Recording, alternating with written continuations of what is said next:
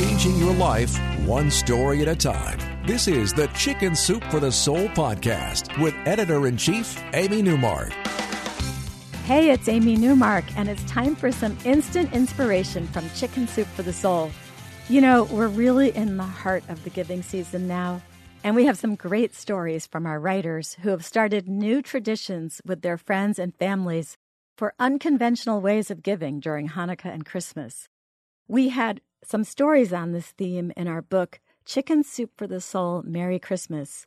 And I'm going to share a couple of them with you today. These stories are just fabulous. The first one, by Paula Malgiri Tyndall, is called Christmas Spirit in Aisle 3.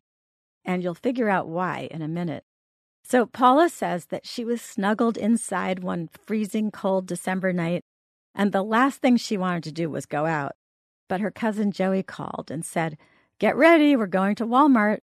And before she knew it, he was in her driveway to pick her up. She said, It's three days before Christmas. What's left for us to do? And her cousin Joey just laughed and said, You'll see. So they walked into that nice, warm Walmart, and Paula headed right to the toy department because that seemed like the happiest place of all to be right before Christmas. There were excited kids and smiling mothers and bright colors. But then Paula noticed that a lot of the mothers were quickly passing by the toy department with their carts not full at all. And what she saw in their carts was just the daily necessities, not Christmas gifts. So she felt bad. Joey could see what she was thinking, and he whispered, That's what we're here for. Let's go.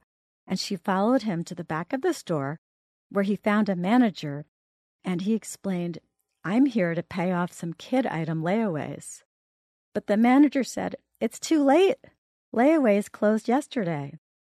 Which I guess makes sense because they would close them a few days before Christmas, because if people hadn't finished paying by then, I guess they could release those toys back to other customers. So Joey said, We'll do something else instead. Come on, he said to Paula, and they headed to the front of the store. He went over to a cashier and he said, I want to buy several gift cards of different amounts. And the cashier gave him all different really happy cards, some with Santa's face, some with reindeers, some with sleighs and snow scenes. And Joey took off with the cards, and Paula followed him. And he took his time walking around and he started speaking to moms and kids. He learned about each family and he assessed their needs. And then sometimes he would press a gift card into the mom's hands and quickly walk away. Paula watched one of those moms make a quick call and then return to the toy section where she handed her very excited child a toy. And then there was a grandmother who was looking at catcher's mitts with her grandson. And when Joey gave her a gift card, she told her grandson that he was getting that mitt after all and that he should call his dad and tell him they were coming home with a Christmas feast. Joey's last giveaway was to a young mom who was looking at the prices of space heaters. Joey approached her and whispered something to her, and she looked so happy as she accepted a gift card from him.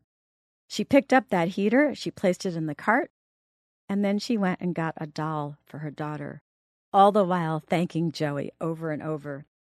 When she walked away, she looked back as if she was making sure that this had really happened. Paula says that Christmas shopping on a freezing cold evening was a trip she'll never forget. And I don't think any of us will forget that story. Now, Daryl Wendy Strauss has another really heartwarming story about Christmas giving. And this ties into an episode of the podcast we had a couple of weeks ago when I talked about weathering the holidays when you've lost someone. Wendy tells us that she had lost her mother and she was looking through her mother's files one day when she found a sheet of paper entitled Mom's Christmas Stocking. And I'll let Wendy read you the note that her mother left. It said, Every Christmas you have always filled a stocking for Mom. I want you to continue doing so. Choose the very things that I would love. Find someone to give this filled stocking to a woman in prison or in a rehab or a homeless center.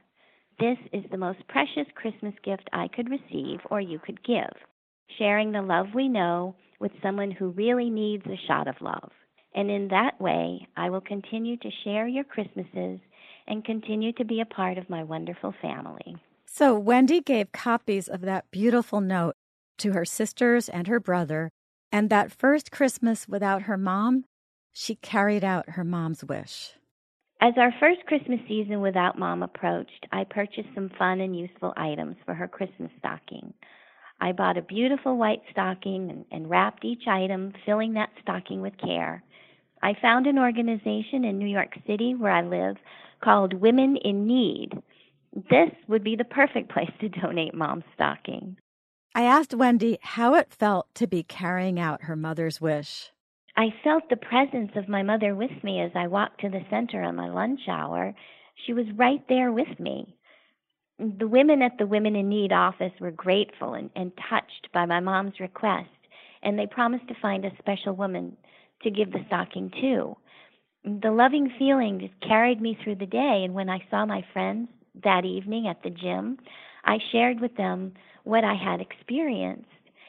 In the following Christmas season, we had a girls' night and played board games and had refreshments and filled eight stockings for women in need. It only got bigger after that because the movement was spreading in New York. Plus, Wendy's siblings in other states were making their own stockings to give away in honor of their mom. Their enthusiasm helped me create our annual Mom's Christmas Stocking event where we collect donations of needed items and fill upwards of 150 Christmas stockings for women living in homeless shelters in New York City. The event's grown to include filling stockings for babies and children, and we give gift cards to teenagers. My sisters and brother live in other states, and they and their families fill Christmas stockings and deliver them to their places of choice. What a great idea, right? What a nice way to feel close to someone who's passed away. And it creates a family tradition during the holidays. I asked Wendy what it's like to carry on this annual tradition. Each year, I thank my mother for giving me the most precious Christmas gift the opportunity to share love where it's truly needed. We have a big event. Our big annual event co- is coming up on Sunday, December 17th. Our goal is to fill 300 stockings with uh, my group at Grassroots Fitness Project here in Manhattan. Um, I have a Facebook page which is called Mom's Christmas Stocking, and there, if people wish to donate, they will be directed on how to do so. Through PayPal is also an easy way to donate directly through me, and it's uh, moms.stocking at gmail.com. I'm Amy Newmark, and I appreciate you listening today.